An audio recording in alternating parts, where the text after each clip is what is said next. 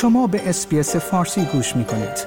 با رفتن به sbs.com.au به اخبار و گزارش های بیشتری دست خواهید یافت. داده های جدیدی که SBS News آن را گردآوری کرده است حاکی از تسلط مجسمه های مردانه در شهرهای مرکزی استرالیا است. بر اساس این داده ها احتمال آن که شما در نزدیک محل زندگی خود در یکی از مراکز ایالت های استرالیا با یک مجسمه مرد روبرو شوید بسیار بیشتر از مشاهده یک مجسمه زن است. A Monument of One's Own یک نهاد غیر انتفاعی است که در خصوص برابری مجسمه ها کارزاری را هدایت می کند. این مؤسسه جزئیات یک نظرسنجی در سال 2021 از شورهای شهر مراکز ایالتهای استرالیا را برای روز جهانی زن امسال در اختیار اسپیس نیوز قرار داده است.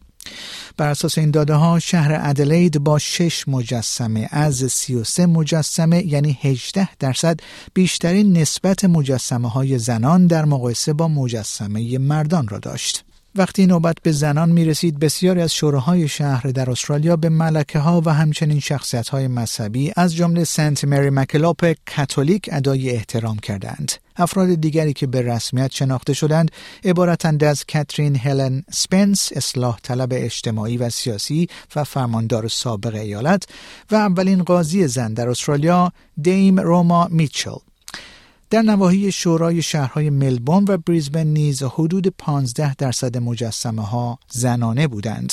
آنها شامل بتی کاتبرد دونده چهار بار قهرمان المپیک در ملبورن کریکت گراوند و اما میلر پیراهنساز مستقر در بریزبن بودند که برای شرایط بهتر و پرداخت حقوق برابر برای زنان کارزارهایی را هدایت می کردند.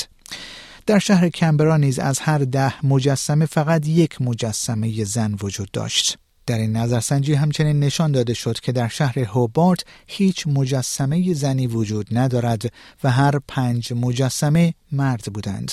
همچنین در شهر داروین نیز تنها دو مجسمه مرد وجود داشت. این نظرسنجی اطلاعاتی را در مورد مجسمه های جمع کرد که فول بادید بودند. این بدان معناست که آنها تمام شکل یک فرد را نشان می دهند. بنابراین شامل مجسمه های نیمتنه یا پلاک ها نمی شد.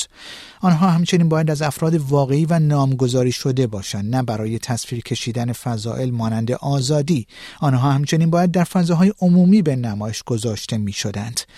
گفتن است شوراهای شهر سیدنی و شهر پرت به این نظرسنجی پاسخ ندادند. اما چرا مجسمه زنان کم است؟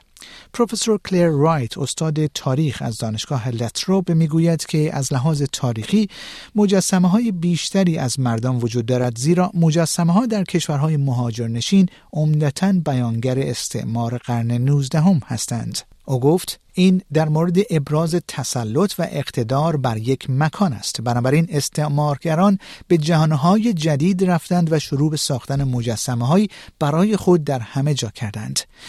وی گفت بنیانگذاران چه کسانی بودند؟ رهبران مدنی چه کسانی بودند؟ افرادی که در خط مقدم ادعای یک قاره بودند چه کسانی بودند؟ خب همه آنها مردان سفید پوست بودند. بنابراین آنها بناهایی را برای هدف خود می ساختند و زنان سفید پوست اگرچه آنها در پروژه استعماری شرکت کردند اما واقعا فضای مدنی را به همان شکل اشغال نکردند.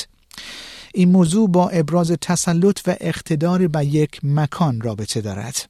پروفسور کلر رایت از دانشگاه لتروب گفت که خرابکاری مجسمه هایی که کاپیتان جیمز کوک و ملکه ویکتوریا را در سالهای اخیر به تصویر می‌کشند نشان داد که مردم نماد مجسم سازی را درک کردند. like، share، comment. SBS فارسی را در فیسبوک دنبال کنید.